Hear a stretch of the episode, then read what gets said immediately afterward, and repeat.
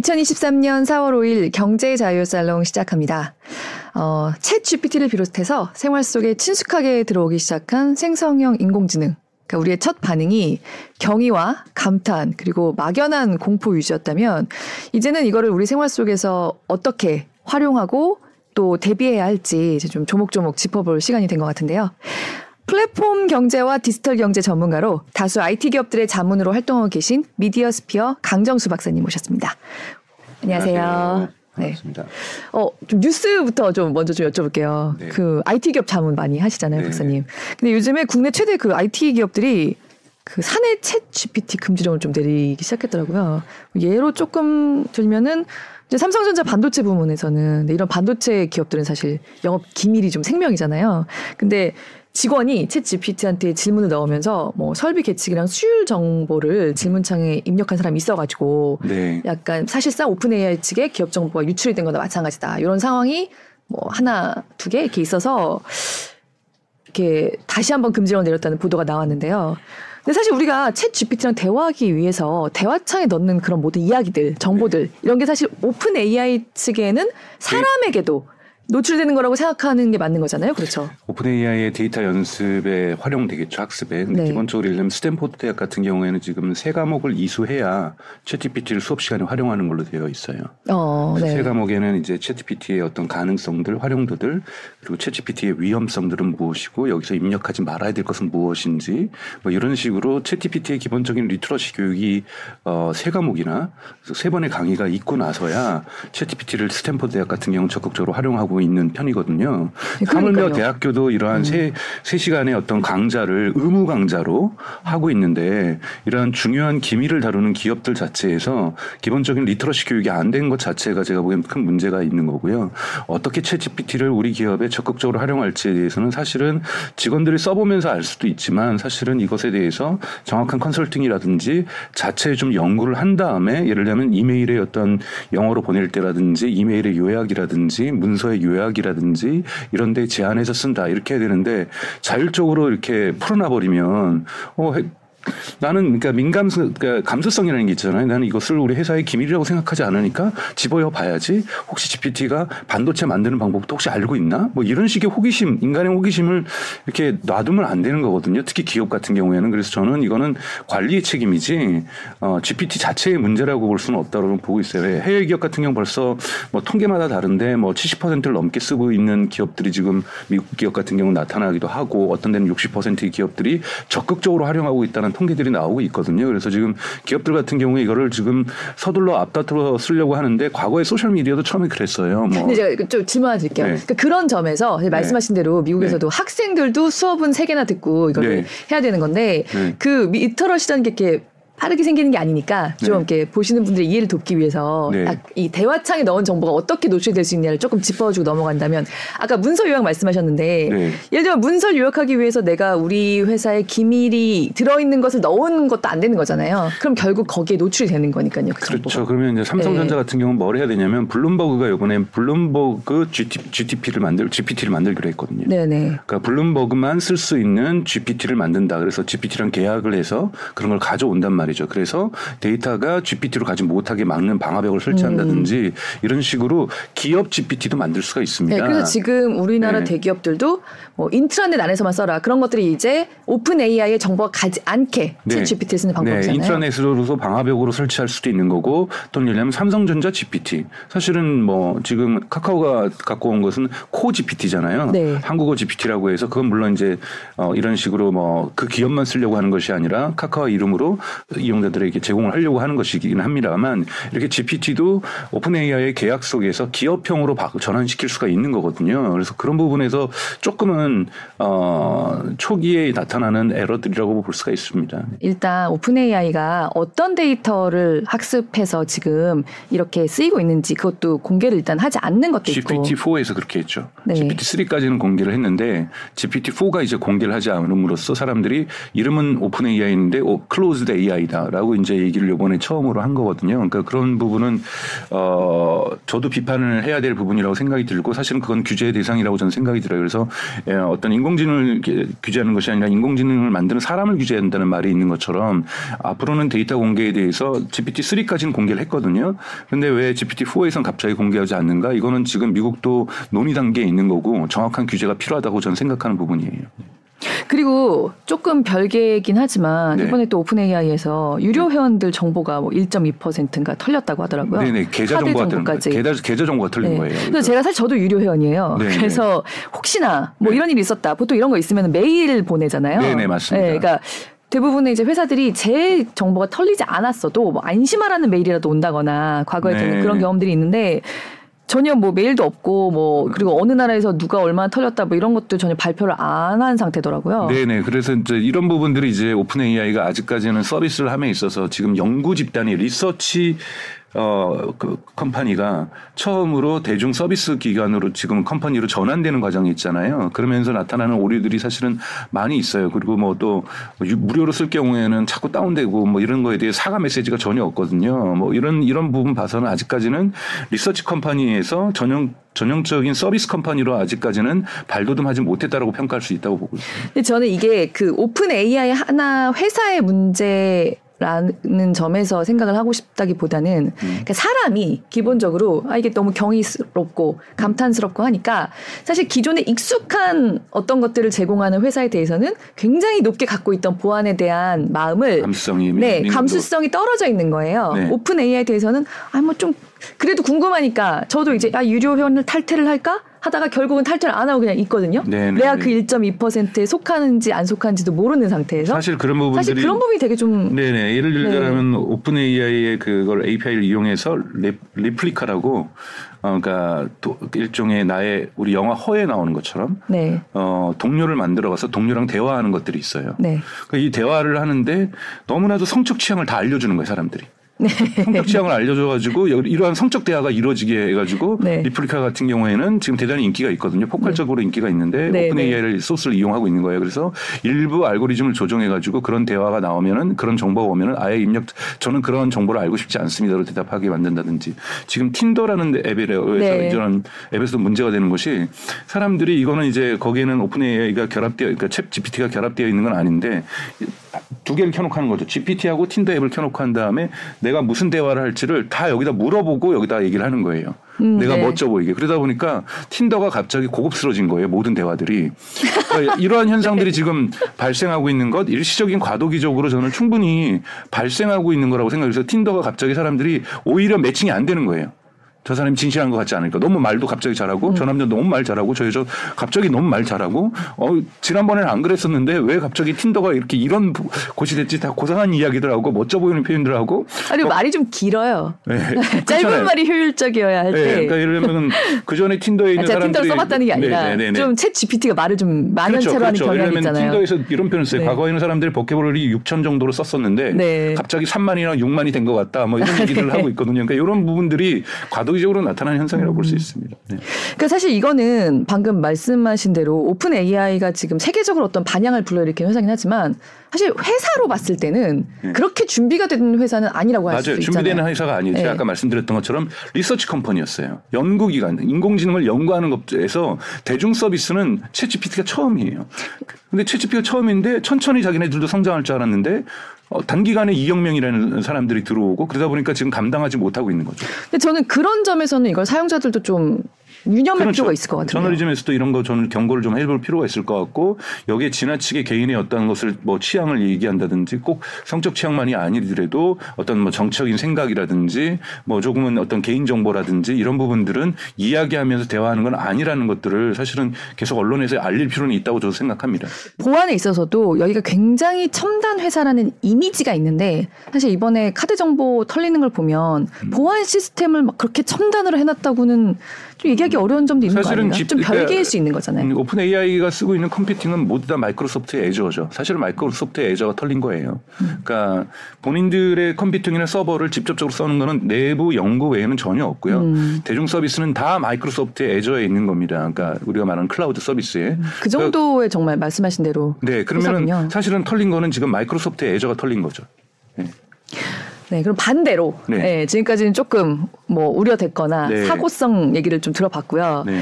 반대로 지금 우리나라 직장인들도 벌써 36%, 그리고 네. 미국인들은 44%가 네.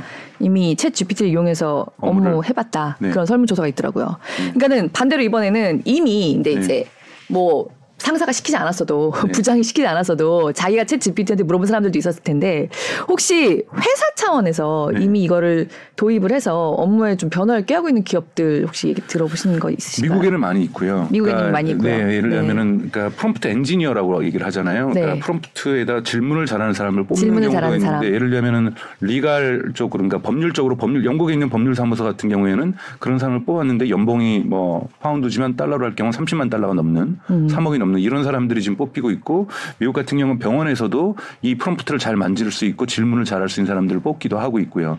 근데 이제 한국 같은 경우에는 저는 사실은 그러니까 순전히 챗 GPT에게 네. 혹은 챗 GPT API를 이용해서 만든 어떤 프로그램에 네. 질문을 잘하는 사람한테 네. 딱 그 능력의 그 정도 연봉을 네, 네. 이거를 건가요? 네. 예, 예, 프롬프트 엔지니어라고 하고 엔지니어라고 하고 이런 거를 그냥 학문적으로는 프롬프트 엔지니어링이라고 얘기를 합니다. 네. 어떤 왜냐하면 질문도 잘 던지지만은 그 회사의 정보로 가지고 흔히 말하는 fine tuning이라고 하거든요. 네. 저 같은 경우도 한번 제가 더 코어라는 데다가 글을 쓰는데 그글쓴걸 가지고 50개를 가지고 학습을 시켰어요. 네. 이렇게 자기가 에, 특별하게 학습을 시킬 수가 있거든요. 그래야 사실은 저에게 맞는 것들이 나올, 나올 수가 있어요. 그렇기 때문에 법률사무소라는 건 자기네 데이터를 가지고서 어느 정도 학습을 시키는 거고 국내 기업은 개인적으로 이용하는 사람들 많이 만났어요. 예를 들면은 2차 전지 회사 마케팅 부서에 다니시더라고요. 마케팅 부서에 다니시니까 글로벌 마케팅이에요. 주로 다 영어로 다 네네. 어, 메- 메일 보내실 거 아니에요. 이런 걸 예를 들면 GPT에게 시키고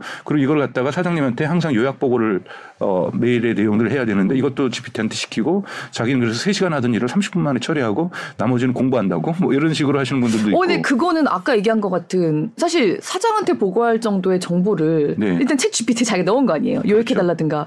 그거는 사실 어, 사장 입장에서는 이 직원 큰일 날 수 있겠네. 약간 그런 사람인 거 아닌가요? 그것도 이제 어떤 관점일 수도 있겠죠. 왜냐하면 네. 마케팅이기 때문에 주로 이제 어떤 데서 어, 판매 주, 뭐, 뭐 구매 주문이 들어왔다. 구매 주문을 갖다가 이제 그거는 이제 그 회사가 판단하는 거죠. 이걸로 기밀로 볼 것이냐, 기밀로 보지 않을 것이냐.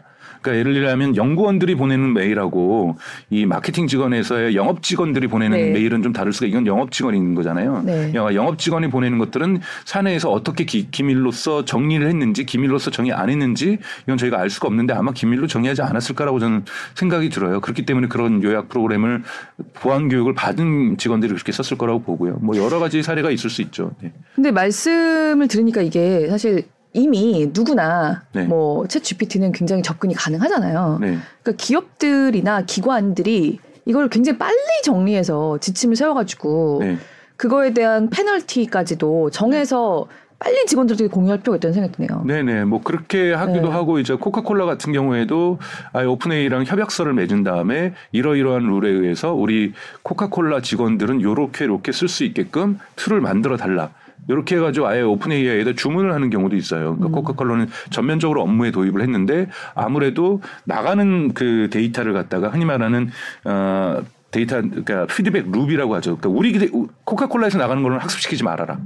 이런 계약 맺을 수 있거든요. 음. 그러니까 이런 식의 어떤 계약들을 기업 단위에서 맺는 것이 훨씬 더 효율적이라고 네. 볼 수가 있습니다. 네. 네.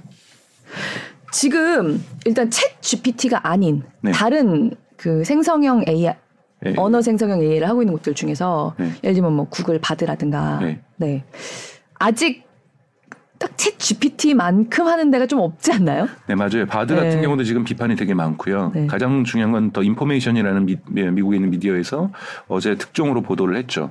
그러니까 이 알파벳에 있는 딥마인드 조직. 딥마인드는 구글 내부에 있는 조직이 아니라 알파벳에 모 회사가 있고 holdings가 있고 거기 밑에 구글이라는 회사가 있고 딥마인드가 있고 웨이모 같은 회사들이 있는데 네. 우리 아시는 다들 아시는 그 바둑의 딥마인드. 네. 딥마인드하고 구글이 협업해서 새로운 네.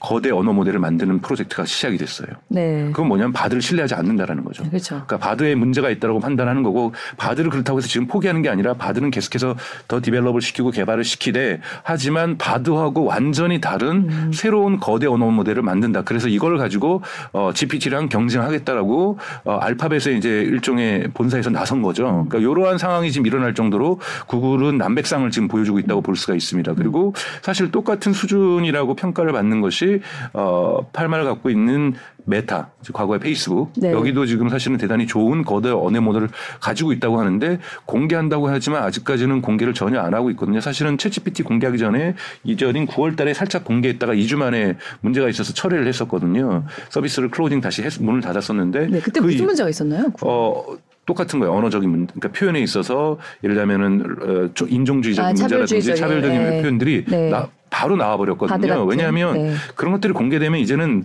그러니까 미국의 이제 레딧이라고 하는 이런 커뮤니티 이런 데서는 이렇게 공격해보고 싶은 그런 질문해보고 싶은 사람들이 바글바글 거리는 거예요. 네. 그럼 그 사람들이 우르르 들어가서 그런 질문하면 얘가 또 바로 네. 또 그렇게 반응을 해버리는 거죠. 네. 그거 공개되면은 문제가 되는 거죠. 그러니까 네. 사실 그걸 예상했음에도 불구하고 어, 충분히 방어하지 못했던 것이 이제 메타였던 거고요. 그래서 이런 공격성을 또 보였고 음. 그래서 이런 부분들은 좀 정리돼서 곧 나오겠지만 아직까지 지금 GPT의 독주 이걸 막지 못하니까 지금 뭐 이상한 서명까지 지금 돌리고 있는 거잖아요. GPT 6개월 동안 쉬어라 뭐 이런 제가 보기엔 말도 안 되는 네, 그것도 여쭤보려고 했는데. 네네네. 네, 네. 네. 그 바드 팀은 난리 났었겠네요. 초상집이었겠네요. 네, 그런 것도 있고 또 네. 가장 중요한 거는 우리 GPT-T가 트랜스포머라는 뜻이잖아요. 네. Transformer는 구글에서 2017년에 만든 거거든요. 그걸 open source로 풀었잖아요. 네. 그 당시 이제 참여했던 사람이 열 몇 명 정도가 그 저자로 참여했는데 그 중에 두 명 남아 있고 다 네. 구글을 떠났어요. 그 중에 가장 많이 간 것들이 그러니까 많이 간 회사가 오픈 AI입니다. 아 그렇군요. 그러니까 Transformer를 만들어서 open source로 풀고 인류의 언어 거대 언어 모델 발전에 큰 기여를 구글은 했지만 정작 이걸 만든 사람들은 구글을 떠나버렸다라는 거예요. 왜? 거기 그런 표현들이 나오거든요. 뉴욕 타임즈 보도에 따르면 12월 달에 보도에 에, 뭐가 나오냐면 이제 GPT가 나오면서 구글이 code red를 발동했다. 그러면서 그 안에 있는 내부 사정을 얘기하는데 다들 떠나는 이유가 뭔가를 우리가 하겠다라고 얘기를 하면 다 임원진들에서 cutting을 당한다는 거예요. 구글 입장에서는 인공지능 쪽에 있어서 뭔가 더 과감한 것을 앞서 시도하는 게 그런 게 다른 데서 없는 상태에서는 굉장히 부담스러울 수 있, 부담스러울 수 있고 사실은 드네요. 사실은 2016년에 순다 피차이가 CEO로서 영, 그 임명이 되면서 뭐라고 그랬냐면 우리 회사의 이제 모토는 AI first라고 얘기를 했었어요. 전화를 직접 인공지능에 걸어서 막 식당 예약하고 아 네네네 네, 기억나요. 뭐, 뭐, 그러면서, 네. 근데 이게 그냥 식당만 예약하는 게 아니라 중간에 이런, 푸드, 어, 어, 뭐 이런 진짜 사람 같은 흉내를 냈는데 그때 언론에 엄청난 공격을 받습니다. 음. 그러면 인공지능을 얘기를 해야지 이건 완전히 페이크다. 기계가 전화를 했는데 사람처럼 완전히 목소리도 사람인데 거기다 어, 어, 막 이렇게 말도 더듬고 이런, 이렇게 하면은 이건 기본적으로 너는 윤리를 공부 안 한 거다. 네. 이런 식의 비판을 많이 받다 보니까 그다음부터는 구글이 주춤합니다. 주춤을 네. 해서 새로운 서비스가 있더라도 이걸 가지고 또 언론에서 비판받지 않을까, 여론에서. 어, 몰매를 받지 않을까 이러한 식의 어떤 부담을 갖다 보니까 대단히 공격적으로 지금 인공지능을 푸는 것이 아니라 되게 소극적으로 푸는 것이 한 면이 있고 두 번째는 우리가 혁신가의 딜레마라는 표현에 있는 것처럼 자사 서비스에 대한 흔히 말하는 잠식 효과, cannibalization 효과에 대한 두려움도 있어요. 왜냐하면 치- 그러니까 분명히 구글도 스스로 얘기했거든요. 검색의 미래는 conversational search라고 얘기를 했어요. 그러니까 네. 대화형 search라고 얘기를 했는데 대화형 search를 하면은 광고 문제가 어려움에 봉착할 수가 아, 있습니다. 그렇죠. 네. GPT한테 우리 한번 챗GPT한테 뭘 물어보는데 어 광고 먼저 알려드리고 제가 답해드릴게요. 이렇게 할 수는 없잖아요. 네. 근데 우리가 구글에서 만약에 고양이 치약 이렇게 검색을 해보면은 네이버나 다음에서도 뭐 똑같이 검색을 하면은 진짜 한 3분의 2가 광고잖아요. 그 다음에 검색 결과가 좀 나오고 그 검색 결과가 나오면 블로그도 이것도 돈 받고 쓴 건지 아닌지 헷갈린단 말이에요. 한 2페이지 정도 가야 실제로 돈 안 받고 쓴 글들을 찾을 수가 있는 것이 요즘의 실정이란 말이죠. 네. 구글의 전체 매출로 보더라도 80%가 광고고 그러다 보면 이러한 GPT로 갔을 때는 광고가 차지할 수 있는 부분에 대한 설계가 되어 있지 않으면 자기의 어떠한 검색 서비스의 어떠한 사- 사용량의 감소 로 이어질 수 있는 거고 이거는 구글의 매출의 감소로 이어질 수도 있는 거기 때문에 구글에게는 거의 매출에 있어서는 직격탄이죠. 왜냐하면 80%가 광고에 의존하고 있는 회사이기 때문에 그렇습니다. 근데 한편으로는 그러면 이게 누군가한테 돈이 돼서 가지는 못하더라도 이챗 GPT 같은 결국은 기존에 있던 뭐 위키피디아 이런 것도 학습했다고 하고요. 어, 이게. 알려져 네, 있잖아요. 그러면 결국 그 안에 광고성의 무엇 어떤 것들이 있을 때 네. 자기도 모르게 사실 그것까지 다 일일이 라벨링을 할 수는 없을 거고 네. 광고성의 뭔가를 우리한테 대화 형식으로 제공할 수도 있겠네요, 얘가. 그럴 수 있죠. 근데 압도적으로 그, 그, 그 우선은 우선은 그러니까 우리 제가 빅데이터보다 더 중요하다는 것은 good data라고 생각이 드는데요. 네. 그러니까 처음에 좋은 것으로 학습을 했어요. 처음에 위키피디아뿐만이 아니라 구글 비블리오텍이라고 해서 구글이 전 세계에서 저작권료를 내고서 학습한 어, 이 도서들이 있거든요. 네. 이런 도서들을 갖다가 먼저 학습을 하는 데서 베이스를 튼튼하게 깔았다는 거예요. 그러니까 지금 바드하고 좀 다르다고 얘기를 하거든요. 네. 그러니까 빅데이터가 아니라 good data로 연, 습을 했고 여기에서 예를 하면 동일한 콘텐츠를 어떤 레스토랑에 대해서 얘가 공부를 한다라면 처음에 비상업적인 글로 학습이 돼 있기 때문에 그런 것들이 들어오더라도 충분히 중화될 수 있는 가능성들 도 열려 있습니다. 그래서 물론 어, 모든 것이 다 그렇게 될 수 있는 것은 아니기 때문에 특정한 사안에 있어서는 광고성으로 사람을 설득할 수는 있겠죠. 네. 근데 그래서 사실 사의 어, 그 학습 베이스를 공개를 안 했나라는 생각도 드는 게 방금 저 구글이 저작권료 다 낸 걸로 굿데이터로 학습했다고 하셨잖아요. 네, 네. 근데 오픈 AI가 방대한 양의 새 데이터를 학습을 시키는데 그거 돈을 다 내고 했을까라는 생각이 또 들기도 예를 하는데요. 들자면 이제 그, 월스트리트 저널 같은 경우도 공부를 네. 했죠. 근데 월스트리트 저널을 공부를 했는데 본인 스스로가 이렇게 물어봤었어요. 채, 그 기사가 됐는데 블룸버그에 의해서 네. 어, 이 블룸버그가 물어봤죠. 너 어, 언론 기사는 뭐 어떤 걸로 어떤 걸로 학습했어? 그랬더니 월스트리트 저널, 뉴욕 타임즈, 뭐 물론 가디언이나 BBC도 있지만 그러니까 아- 애틀란틱스 뭐 이러면서 유료 사이트들을 막 얘기를 하는 거예요. 네.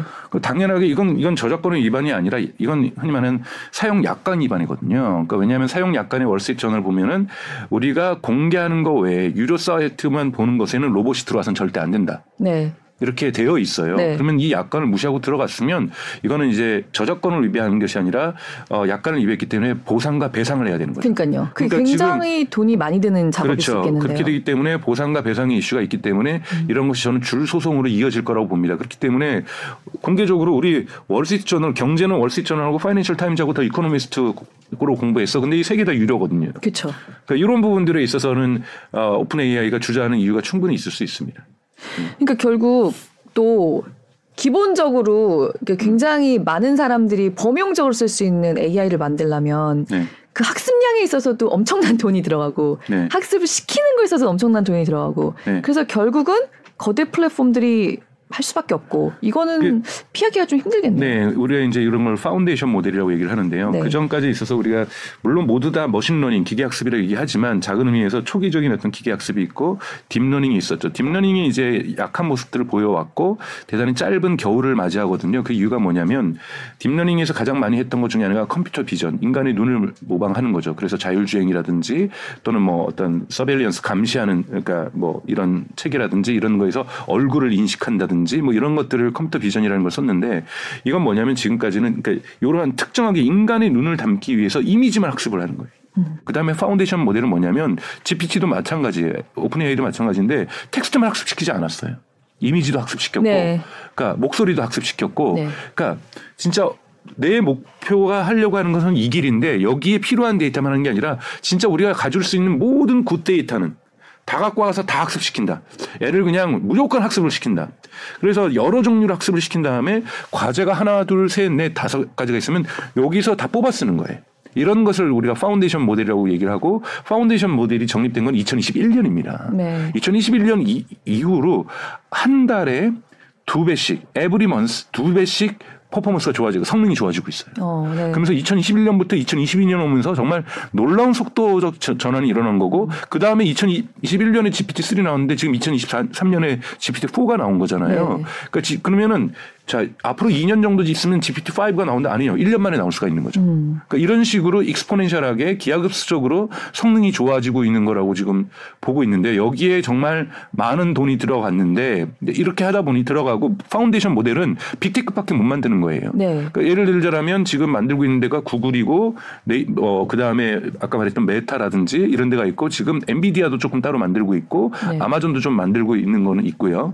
근데 애플은 만든다는 소식은 없고 지금 뭐 한국에선 유일하게 네이버가 네. 어, 어, 파운데이션 모델을 지금 만들고 있는데 어마어마한 돈이 들어가고 있고 네이버에서 지금 가장 많은 돈이 들어가고 있다고 얘기를 해요. 네. 근데 그 크기가 구글에 비해서는 대단히 턱없이 작다라는 얘기들이 하고 있고 사실 지금 뭐 SK라든지 어 뭐 카카오라든지 이런 것은 오픈 AI의 걸 가져와서 한국에 맞게끔 조정하는 튜닝하는 그런 거대 언어 모델이기 때문에 네. 순수하게 볼 땐 네이버 정도. 그러니까 이러다 보니까 손가락에 꼽는 거죠. 그렇지만 어 그래도 이 스타트업들이 치고 나오는 거죠. 오픈 AI는 사실 직원이 400명이지만 사실 구글이 가지고 있는 직원 18만 명에 비해서는 사실은 아주 작은 숫자거든요. 그래서 음. 400명이 했다는 거는 정말 대단한 일인 거고요. 그리고 미드저니라고 해서 네. 어, 텍스트를 집어넣으면 그림을 그려주는데도 거기도 스타트업이라고 볼 수가 있고 음. 스테이블 디퓨전이라고 지금 오픈 네. 소스로 만든 이것도 스테이블 AI라는 것도 직원이 300명도 채 안 되는 그런 데들은 다 네. 이 학습 에 대해서 불법적으로 학습했다. 그러니까 저작 나에게 사용료를 주지 않고 학습했다라고 해서 소송 다 걸렸잖아요. 그렇죠. 그 불법적이라는 말은 판결이 나기 전에는 네. 좀 어려운 거고요. 네. 그래서 근데 소송이 그쪽에서 주장은 네, 그쪽에서 주장은 지금 몇 군데에서는 지금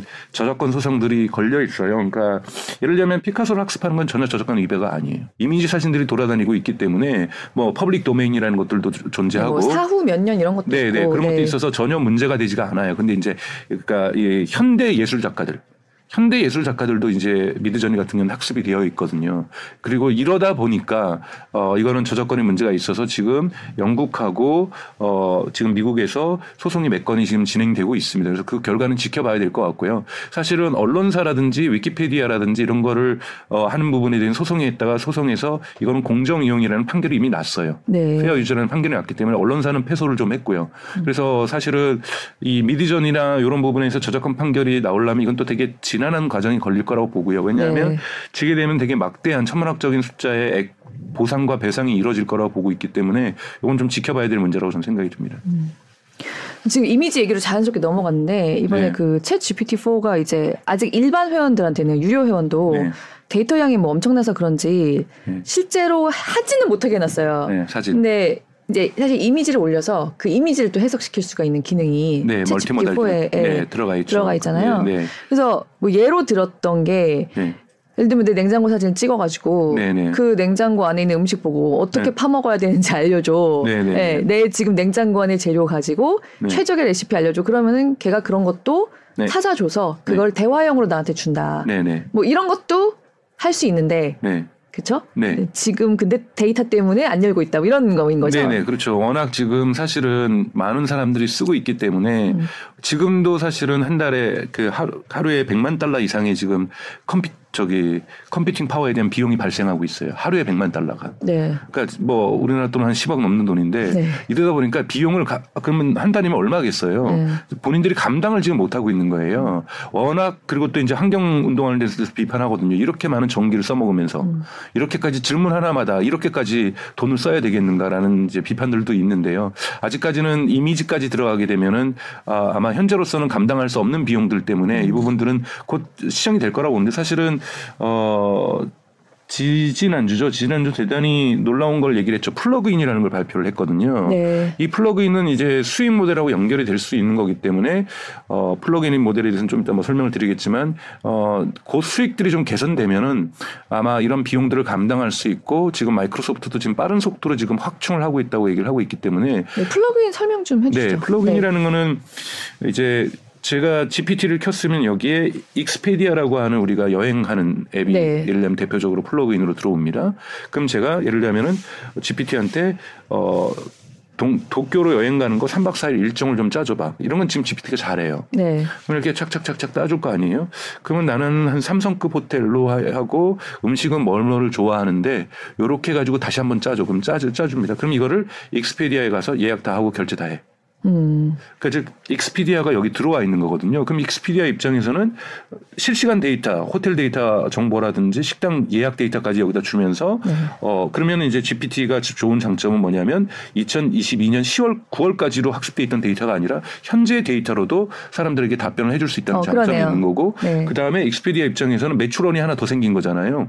그럼 Expedia 같은 경우는 거래마다 수수료를 줄 거라는 거예요. 네. 그러니까 이런 식의 plug-in들이 무한대로 들어올 수가 있습니다. 지금 여기에 들어와 있는 것들 것들이 Expedia도 있고 KAYAK이라고 하는 또한 Booking.com에서 만든 여행 서비스가 또 들어와 있고 그다음에 Klarna라고 하는 어 우리 식으로 하면은 이 간편 결제하는 시스템 근데 네. 거기 이제 쇼핑이 들어가 있거든요. 그래서 쇼핑 서비스도 들어와 있고 다 이게 지금 물건 파는 것들이 많이 지금 들어와 있는 상태예요. 네. 그러니까 이런 부분들이 이제 plug-in으로 들어와 있기 때문에 어 당장 사람들 입장에서는 아 이제 앞으로 물건 살 때도 GPT를 이용할 수도 있는 거거든요. 네. 그러니까 이렇기 때문에 예를 들자면 고양이 치약에 대해서 좀 비교를 해줘 제품들이 나와 있는 거 음. 클라나에 있는 걸로. 그러면은 어, 고양이 치약이 한 열 몇 개가 나오는데 여기는 소비자 평가가 지금 뭐 4.5 이상 받은 것이 다섯 개가 있다. 그러면은 이거에서 나 같은 경우에는 좀 이런 기준이 중요해. 그러면 어 그런 기준에 맞춰서는 이런 제품이 좋을 것 같아 어 그럼 구매해 줘.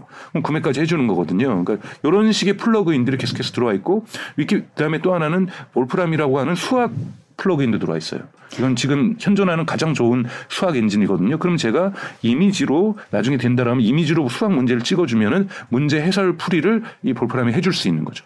그러니까 이런 식의 것들이 다 가능해지는 겁니다. 여기다가 어, physics 엔진이 들어오면은 제가 물리학에 대해서 질문을 하거나 물리학에 대해서 어, 사진을 찍어서 보내주면은 시뮬레이션까지 해서 물리학을 설명을 해준다든지 이런 것들이 다 가능하게 돼 있는 거죠. 근데 요거는 저한테 광고성 정보가 먼저 오지 않으려면 일단은 기존에 그챗 GPT가 학습한 거 안에서 나한테 답을 주고 그 다음에 제휴를 맺은 업체 쪽으로 가는 게 돼야겠네요. 그렇겠죠. 네. 네. 익스피디아에서 사실 쌍방향이 되어버리면은 광고성 어떤 것들을 넣어서 자기들이 원하는 호텔이나 탈 것으로 유도하려는 것도 일어날 수 있는 아, 거잖아요. 근데 그거는 이제 여기서 쿼리를 보내는 거기 때문에 네. 사실은 그 쿼리 자체에 광고성이 들어갈 수 있죠. 예를 들자면 그건 이 GPT가 알아서 비교를 하겠죠. 그 광고성이 과연 저렴한지 아닌지 이 사람이 원하는 가격대에 들어가 있는지 네. 만약에 뭐뭐 특별 할인은 30%다 해가지고 그것이 음. 비교를 했을 때 카약이나 다른 거에 비해서 훨씬 더 저렴, 저렴하다라면은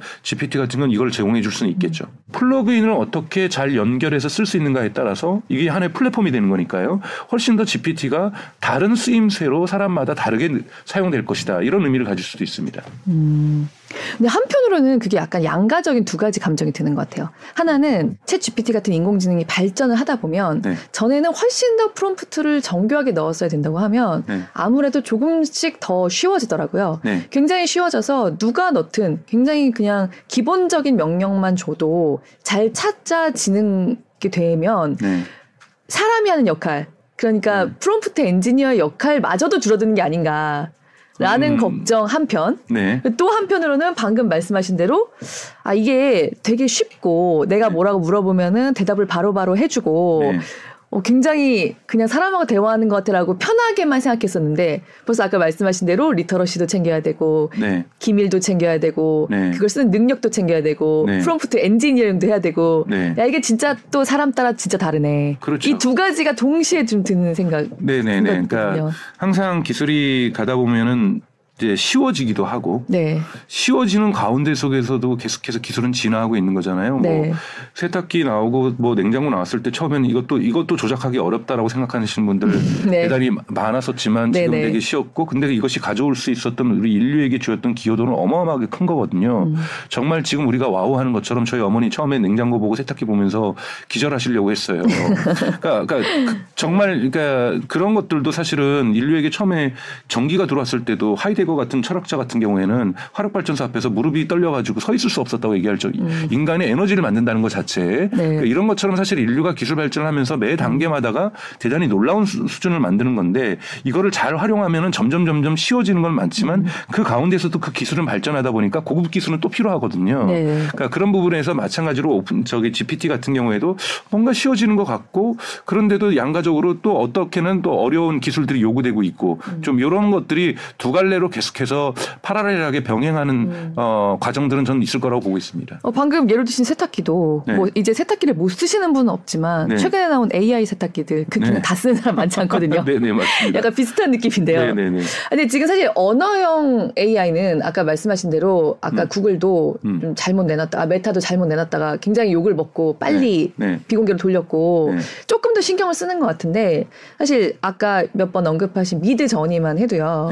네. 그뭐 커피를 들고 선글라스 낀 여자를 그리면 백인만 그리고 뭐 가판대 여성 그리려고 하면 인도 여성만 그려가지고 문제가 네. 된적 있었잖아요. 네. 약간 이미지 AI 쪽이 조금 더 그런 부분이 있죠. 손가락이 여섯. 개라든지 물론 이번에 버전 5에서는 그걸 고쳤지만은 네. 그건 뭐냐면 이미지 자체가 그래요.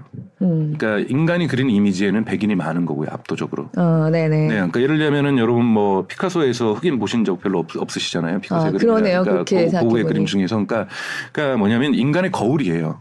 음. 인간 사회의 거울이라는 거를 그러니까 인간의 그 사회가 이미 bias가 있고 왜곡되어 있고 차별 구조가 있고 남성 중심주의고 백인 중심주의고 뭐 이러한 식의 어떠한 에, 어, 왜곡된 사, 삶을 삶을 우리가 살아가고 있다라는 거고 이 인간을 거울화 시켜버린 것이 인공지능이기 때문에 인공지능이 그런 부분들이 한계가 있을 수밖에 없습니다. 근데 이것이 이미지 부분에 특히 더 많다라는 거예요. 그러니까 언어는 사람이 끼어들어서 학습을 시켜고 그걸 많이 없애서 네. 출시한 게 챗GPT잖아요. 3.5잖아요. 네 네. 근데 이미지는 그게 좀 더 어려운가 봐요. 네네. 그래서 예를 들자면 웃고 있는 모습 보라 그러면요. 다 셀카 찍듯이 환하게 웃고 있어요.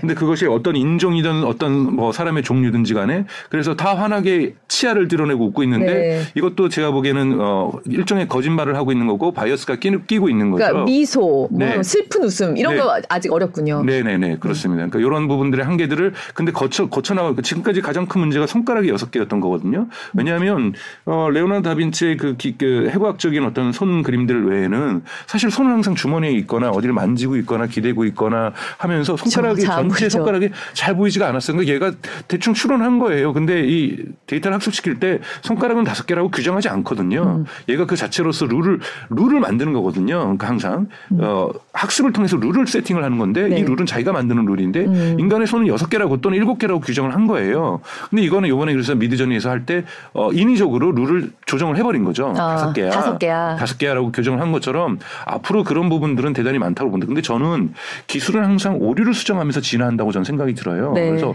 오류 자체가 없다는 게 아니라 무결점이 아니라는 게- 무결점이라는 게 아니라 이 오류를 빨리 발견하고 얼마나 빨리 고치느냐가 더 중요한 것이지 이 오류 때문에 아 이건 못 쓰겠어. 이건 쓸 수 없어. 이거는 좀 다른 거죠. 저는 같은 경우는 미드전이 대단히 많이 쓰고 있거든요. 예를 네. 들면은 저는 이제 글을 쓰는데 과거에는 아 여기다 이미지 어떻게 넣지? 이미지 하나 정도에 뭐 썸네일 정도는 들어가야 되니까. 네. 근데 이거는 뭐 어떻게 찾아가지고 아 썸네일을 비디오로 만드시는군요. 네네네. 그 예. 이거를 저작권 위반하지 않고 어떻게 할수 네. 있을까? 매번 매번 고민하고 대충 네. 만들어서 하면 사람들이 넌 진짜 못 만들어 이렇게 얘기를 들었었는데 요즘 야 너 왜 이렇게 좋아졌어? 왜 이렇게 멋있어? 아, 네. 그리고 이걸로 사람들이 어그로도 끌어가지고 사람들이 클릭해서 글도 좀 읽어요. 왜냐하면 썸네일이 멋있거든요. 음. 그러니까 썸네일을 계속해서 미드저니로 만들다 보니까 이러한 부분에서 저는 너무나도 행복 그 부분 부분 행복해졌거든요. 음. 그래서 근데 저는 또 한편으로는 네. 이게 언어도 언어지만, 네. 그러니까 보통 지금 뭐 학교에서 표절 뭐, 네. 뭐 이런 얘기 엄청 나왔잖아요. 네. 이미지야말로 그런 정말 진짜랑 가짜 가리기가 진짜 힘들겠다는 생각이 들더라고요. 어, 그럼요. 너무나도 그 보셔서 아시겠지만 네. 거기다 이제 프롬프트도 그것도 입력을 어떻게 하는가에 따라 되는데 뭐 슈퍼 리얼리스틱 뭐 이런 단어를 쓰거나 4K를 집어넣거나 그러면 진짜 어, 뭐 사진 같아요. 정치적으로 민감한 선거철에서도 상당히 그렇죠. 문제가 네네. 될 수가 있, 기 네. 때문에 저 이것이 위협이 되는 건 맞아요. 그래서 여기에 대한 룰을 어떻게 해야 될지도 사실은 문제로 있는데 너무 그렇다고 공포에 빠질 필요는 없다고 생각이 들어요. 예를 들면 이번에 교황이 발렌시아가 옷을 입었던 거는 저는 바로 fake라고 생각이 들었어요. 왜냐하면 네, 저도요. 그건 그랬어요. 어, 왜냐하면 Catholic이라는 집단이 네. 그럴 리가 없거든요. 그쵸. 그거는 이제 일반적인 사람들의 수준의 literacy 정도면 충분히 그건 가능한데 사실 이번에 트럼프가 잡혀가는 거는 조금 저도 그런 줄 알았거든요. 왜냐하면 뉴스에 검찰 조사가 시작됐다고 얘기를 근데 하니까. 그게 네.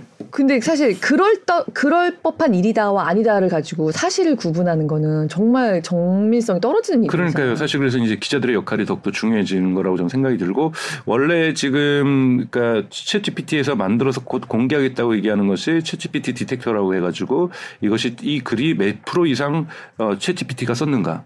아, 맞아. 그걸 고- 공개를 했어요. 음. 네. 근데 반대로 네. 그게 챗 GPT 디텍터가 디텍트를 했는지는 모르겠는데 다른 detector인지는 모르겠는데 그냥 사람이 쓴 거를 AI가 썼다. 있죠. 예. 예. 오류가 있죠. 그래서 제가 저 같은 경우에는 그래서 OpenAI 블로그를 그걸로 테스트해봤더니 어, GPT가 썼더라고요.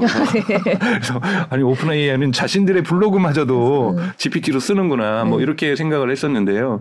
그러니까 그 거기에서도 100% 오류가 근데 그것도 제가 어, 여기서부터 여기까지 설정을 이렇게 했을 때는 사람이 썼다 그러고 여기서부터 여기까지 서- 해서 하면은 설정을 하면은 어 GPT가 썼다고 얘기하고 아직까지 100% 정확하다고 볼 수는 없어요. 그러니까 그런 부분에서 우리는 아직까지 있고 이것이 지금 현재에서는 우리가 동전의 양면이라고 얘기하고 그럴 수 있고 제우스의 칼처럼 그 가, 이 이 칼, 양, 양날의 검처럼 어, 한쪽에 이론점이 있고 한쪽에는 부정적인 부분이 있는 거는 사실입니다. 네. 어 근데 말씀하시니까 또 갑자기 생각이 드는데 그 정확성이라는 것에 있어서 네. 제가 지금 들어오기 전에 국내 AI 업체 관계자랑 얘기를 좀 하다가 들어왔는데 네.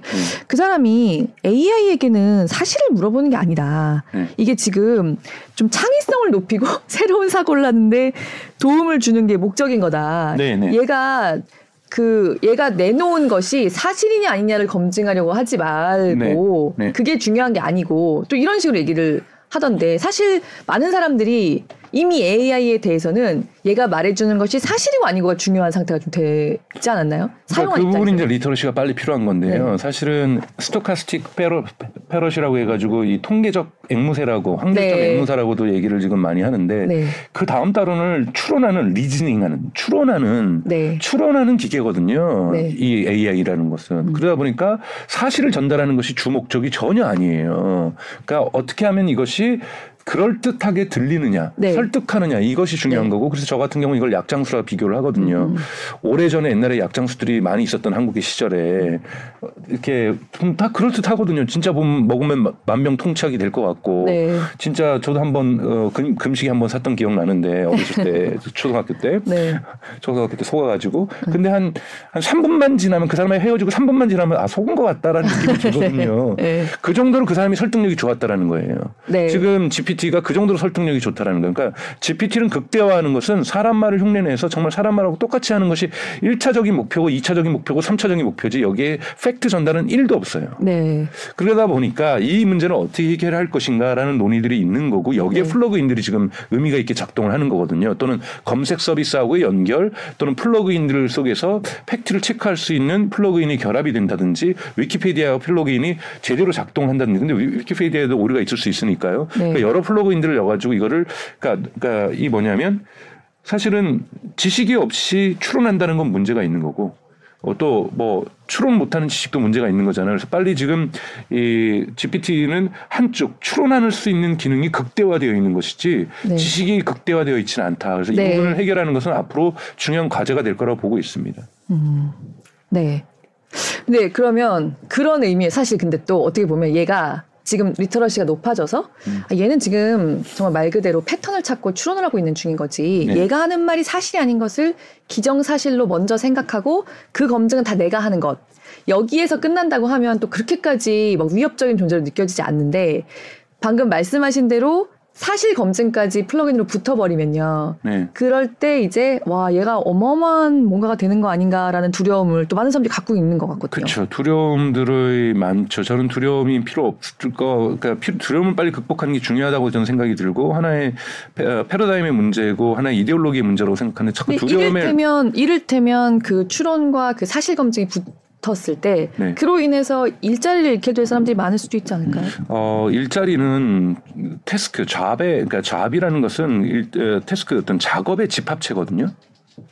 네. 그러니까 보통 이제 에이스 모글로라든지 최근에 나오는 이제 경제학자들이 주장들에 따르면은 저- 처음부터 잡을 통으로 대체할 수는 않아요. 보통은 이, 이- 뭐 물론 마차가 있었을 때 자동차가 나오면 이건 잡이 통째로 대체되는 거죠. 이런 거대한 변화냐 그렇지 않다라는 거예요. 인공지능은 인간의 작업 작업의 부분들을 계속해서 잠식해 들어가고 대, 대체해 들어간다라는 거예요. 네. 그러면 어떤 정책을 써가지고 예를 들면 제가 20가지의 자, 어, 태스크로 구성된 잡을 갖고 있었다는데 갑자기 6개 정도는 이제 어, AI가 해주는 거죠. 네. 어, GPT가 해주는 거죠. 그러면 나머지 14개를 가지고 나는 잡으로서 존재할 것일 수 있- 있을 것인가. 회사에서는 이 부분을 어떻게 정의할 것인가.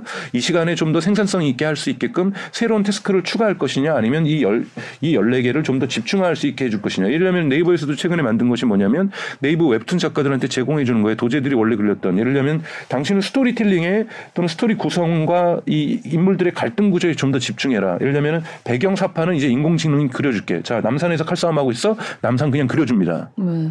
그러니까, 그럼 도제는 좀 줄일 수 있겠네요. 그렇죠. 도제는 줄어들죠. 그러니까 네. 예를 들면 네. 지금 일자리가- 개발도 네. GitHub Copilot 같은 경우에는 코딩을 스스로 해주잖아요. 그러면서 지금 junior들 같은 경우가 문제가 되는 거예요. 네. 오디- 오디오 senior들 같은 경우는 junior랑 같이 협력해서 야 기본은 너가 좀 쌓고 와. 내가 그다음 잡아줄게 이렇게 했었는데 이거를 갖다가 지금 GitHub Copilot이라고 하는 코딩 해주는 기계들이 인공지능이 해주고 있는 거거든요. 그러니까 이런 부분에서 일정 정도의 그 예를 들면 세 사람이 하는 것을 두 사람이 하게 되고 다섯 사람이 하는 것을 세 사람이 하게 될 수 있는 일들을 영역도 분명히 존재하는 거고 태스크 작업이 줄어드는 부분도 존재하는 네. 거기 때문에 이 부분들이 지금 감론을박하고 있는 부분이라고 저는 생각이 어, 들어요. 그러네요. 근데 지난번에 여기 업스테이지 이활석 CTO님 나오셨었거든요. 그때도 비슷한 비유를 하셨어요. 인턴처럼 생각하고 쓰고 있다. 음. 그러니까 결국 그 진입 해야 되는 상황에 있는 사람들, 음. 신입 음. 이런 쪽은 굉장히 또 태스크를 많이 줄 수도 없, 는 사람들이잖아요. 신입 네. 같은 경우에 네.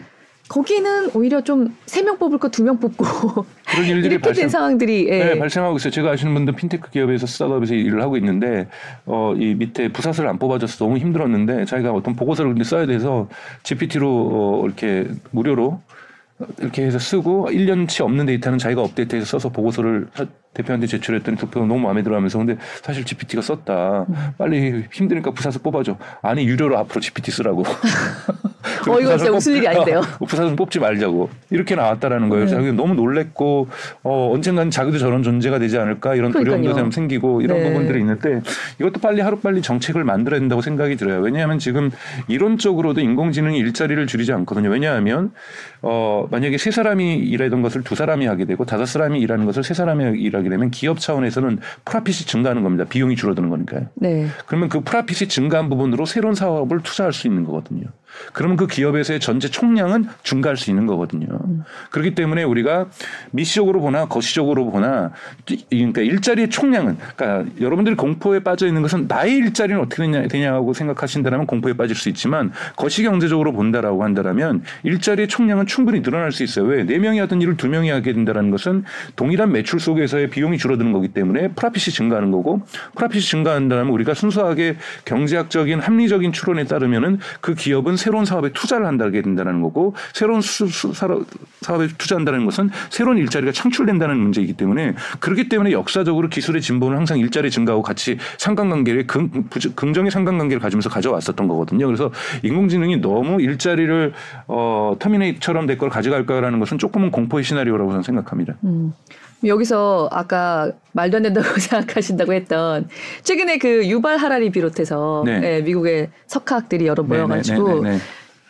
일단 AI의 개발을 좀 중단해 보자 뭐 네. 이런 선언문 같은 걸 냈더라고요. 네네네. 네. 네. 하실 말씀이 많으신 것 같아요. 아니 뭐 하지 많, 많지는 않고요. 네. 그 단체가 그걸 만들었던 단체가 Future of Life라고 해서 요즘 에 롱터미즘이라고 해서 BBC에서도 길게 다뤘었는데 그 실리콘밸리에 새롭게 대두되는 이데올로그들이에요. 음. 그러니까 이념적인 논의들을 만들어내면서 롱텀으로 볼 때는 어차피 인간의 모든 일들은 다 로봇이 할 거고 어차피 지구는 살기 힘들어져서 화성 갈 거고 그러니까 그런 철학을 갖고 있는 사람이고 거기에 있는 철학자 대표적인 사람들은 우생학적인 생각도 갖고 있어요. 예, 그래서 백인 중심으로 재편될 수밖에 없는 거고 그리고 대단히 인종주의적인 발언들을 하는 사람들이에요. 네. 그러면서 항상 거기도 써 있는 게 뭐냐면 어, 수사학적으로 볼 때는 그 사람 그들이 할 말이 다 맞아요. 근데 그게 뭐냐면 롱텀으로 볼 때는 롱텀으로 볼 때는 장기적으로 이- 뭐 로봇에 의해서 되게 될 거고 장기적으로는 이렇게 될 거고 장기적으로는 뭐뭐 될 건데 지금 이 저는 그렇게 되면 첫 번째는 이, 이 지금 현재 일어나고 있는 위협들 아까 말했던 페이크 뉴스들 거짓과 진실을 어떻게 구별할 것인가 네. 선거철 되면 무엇을 할 것인가 지금 더 고민해야 될 것은 앞으로 다가올 선거에서 2024년은 한국에 있는 총선이라든지 내년에 2024년에 있는 미국의 대선이라든지 이런 부분에서 생성 AI가 할 수 있는 오류들은 우리는 어떻게 사전에 충분히 차단할 준비가 되어 있는가 네. 이 질문에 저 천착을 해야 되지 어떤 기업 보고 지금 자율 기업 보고 지금 혼자 개발하고 있으니 너야 너 먼저 너 먼저 너, 너무 빨리 달려가지 마 우리도 좀 준비할 시간 줘야지 왜 일론 머스크도 거기 설명했지만 분명히 자기도 다시 어 그러한 거대 언어 모델을 만드는 회사를 다시 만들겠다고 얘기를 해- 했거든요. 네. 그런 이해관계자들이 다 섞여 있는데 그리고 또 연구자들도 유명한 석학들도 섞여 있어요. 그런데 AI 연구자들도 야 너네 너무 빨리 가니까 내가 못 쫓아가잖아. 6개월 좀 쉬었다가 이런 이런 식의 논리는 저는 맞지 않다고 봐요. 그런 그러니까 사람들도 섞여 있다는. 섞여 있다라는 거고 가장 네. 중요한 건 이- 이러한 longtermism 즉 장기주의적 관점에서의 위협이라고 얘기하면서 그거를 지금의 위협하고 일치시키려고 하는 것들. 지금의 위협은 뭐냐? 아까 말했던 fake. 음. 네. 이 부분을 어떻게 막을 것인가? 예를 들자면 사람의 목소리들이 흉내낼 수 있잖아요. 네. 과거에는 우리가 피싱이라는 게 어떻게 돼 있어요? 그러니까 이 금융사기라는 게 어떻게 돼 있냐면은 우리 아들이 우리 딸이 다쳤으니까 어 당신 또는 지금 경찰서에 잡혀 있으니까 오세요라고 경찰이 전화하는 것처럼 사람을 속- 속였잖아요. 네. 이제는 아들 딸이 전화가 오는 거예요. 가짜로. 엄마 아파 나. 엄마 나 다쳐서 병원에 있어. 네. 오 이거는 굉장히 으스스한데요. 그렇죠. 이렇게 올 수 있단 말이죠. 그럼 이것에 대해서는 그러면 어떻게 우리는 국민 저기 정부 는 국민들의 피해를 차단시켜 줄 것인가? 이 부분에 대한 관심이 집중돼야 되는 거지. 네. 지금 당장 이미 가능한 피해. 음. 지금 당장 위협적인 요소들 이 부분에 어떻게 좀 대처할 것인가로 해야 되는데 지금 이런 부분들이 사실 또 한국 사회는 조금 이념적인 논쟁도 좀 있어요. 대통령은 이 부분에 대해서 적극적이고 그러다 보니까 한 뭐 야당 쪽에서는 오히려 여기에 대한 반감을 가지고 아, 있고 네네. 뭐 이러면서 거기다 퓨처 그 라이프에서 6개월 쉬어야 된다는 얘기도 나오니까 야당 쪽에서는 그래 이 말이 맞아 쉬자 쉬자 아니 국회의원들이 그 정치인들이 거- 정부 관료들이 공부해야 돼요 지금 네. 공부를 열심히 해야 되는 것이지 어, 멈추자라고 얘기해서는 안 된다고 저는 생각이 듭니다. 네. 아, 그러네요. 네. 음. 뭐, 정치인들 말고 다시 기업으로 돌아가면 정말 리터러시도 공부를 해야 되는 거니까요. 네네. 기본적인 거고, 사실. 네네. 네. 근데 뭐 거론됐던 이름 중에서 자연스럽게 아주 뒤에 3분 네. 살짝 다른 얘기를 좀 해보자면 일론 머스크가 또. 네네네네. 근데 이제 저 박사님은 이제 일론 머스크가 당분간은 좀, 그러니까 테슬라가 당분간은 좀 독주할 거다 이렇게 좀 보시는 경향이. 어, 네, 그렇습니다. 그러니까 우선은 뭐 저 개인적으로 일론 머스크는 좋아하지 않아요. 네, 일론 머스크는 트위터, 트위터는 망치고 있다고 생각이 드는데 네, 네. 어, 우선 공학적으로 볼 때 우선은 지금 전기차 시장은 demand가 supply를 초과하고 있는 시장이고요. 네. 그거는 요번에도 어 1, 4분기 때 delivery 숫자가 나, 나왔는데 42만 2,850대 정도가 지금 네. delivery가 됐는데 생산은 한 17,000대 정도가 더 됐어요. 근데 이제 4, 4분기 같은 경우는 3만 5천 대 정도가 더 됐었거든요. 네. 그러니까 생산과 delivery 차이가 오히려 갭이 줄어들었다는 것은 delivery demand 차원에서 문제가 없다. 물론 price cut, 그러니까 가격 인하를 했기 때문에 이런 부분들도 있는데 네. 지금 거시적으로는 또 어, 이자율도 높아지면서 사실은 어, 신용대출을 통해서 자동차를 구매할 때 대단히 어려워진 조건임에도 불구하고 매, 일어나고 있다는 이 측면이 있어서 계속해서 어, 생산을 집중하고 있다는 거고 저는 개인적으로 예를 들면 리비안이나 루시드는 안 될 거라고 봐요. 고작 만대 만들어가지고 지금 시대에 네. 이건 되지 않는 거라는 거고요. 그러니까 네. 지금 지금은 얼마나 흔히 말하는 어, 규모의 경제의 램프업 구간이라고 하죠. 대량 양산 구간으로 어, 누가 빨리 네. 들어가느냐. 그래서 대량 양산 구간을 들어가면은 동일한 그 그러니까 생산량을 늘릴 때마다 마진율은 급증합니다. 네. 그러니까 이거 규모의 경제에서 이 컵을 그러니까 이러한 이이 대규모 이러한 어 자동차 산업 같은 경우에는 생산량이 일정 수준을 높여야 또높 그러니까 돼야 그때부터 프라핏이 생긴다라는 거고 마진이 발생한 다라는 거고 그리고 이 마진이 발생하는 데부터는 이 기울기가 더 가파라진다라는 네. 거죠. 그렇기 때문에 대단히 많은 그러니까 캐시도 생길 수 있는 거고 프라핏이 생길 수 있는 거고 투자를 할 수 있다는 거죠. 지금 테슬라가 지금 목표로 세우고 있는 것은 테슬라가 지금 양산에 있어서 그 말하자면 가장 원활한 기업인 그렇죠. 건가요? 100만 대를 넘게 생산하는 기업은 현재까지는 없으니까요. 네. 근데 테슬라가 지금 목표로 하고 있는 것이 2026년까지, 2030년까지, 2030년까지 2천만 대예요. 네. 2천만 대가 어느 정도 숫자냐면 작년에 가장 많이 팔았 자동차를 팔았던 데가 토요타인데 거기가 900한 60만 30만 되는 거고 그다음에 2위가 폭스바겐인데 거기도 900만 겨우 넘겼고 현대차도가 기아차가 3등을 했었죠. 600만 네. 좀 넘기면서 근데 이 두 대를 두 회사를 합친 거예요. 2천만 대라는 건. 음. 근데 이거는 정말 일어나기도 어려운 믿기 어려운 건- 건데 지금의 프로세스 지금 멕시코 공장에서 가고 있고 지금 뭐 일명 모델 2를 만들려고 하잖아요. 네. 그러니까 즉 저가형 모델, 네. 저가형 모델을 만들어서 어 만들기 위한 공, 공정들을 좀 만들어내고 있고 이런 부분에서 어, 테슬라가 이런 양산 체계로 가는 것. 지금은 어 자율주행차로 테슬라가 성공할 수는 없습니다. 저는 자율주행차 시대는 앞으로 10년, 20년 안에 오지 않을 거라 보고 있고요. 네. 그렇기 때문에 생산량을 우선 지금은 이것이 시그널이고 어, 자율주행은 노이즈라고 저는 생각이 들고요. 네. 시그널과 노이즈로 볼때 네. 이런 시그널 부분에서 테슬라는 대단히 좋은 어, 시그널들을 지금 보여주고 있고 멕시코 공장을 짓기로 한 부분들 이런 부분들도 되게 긍정적으로 평가할 수가 있습니다. 아니 근데 사실 기자이자 약간 잠재적 소비자로서 봤을 때는 항상 일론 머스크는 너무너무 뻥을 치고 항상 네. Investor Day 앞에 너무너무 많은 노이즈를 만들어 놓고 정작 뚜껑을 열어보면 뭐 반값차 얘기할 거다라고 했는데 결국 생산성을 높이겠다는 얘기지만 반값차 얘기는 없고 막 이런 식으로 되는데 네.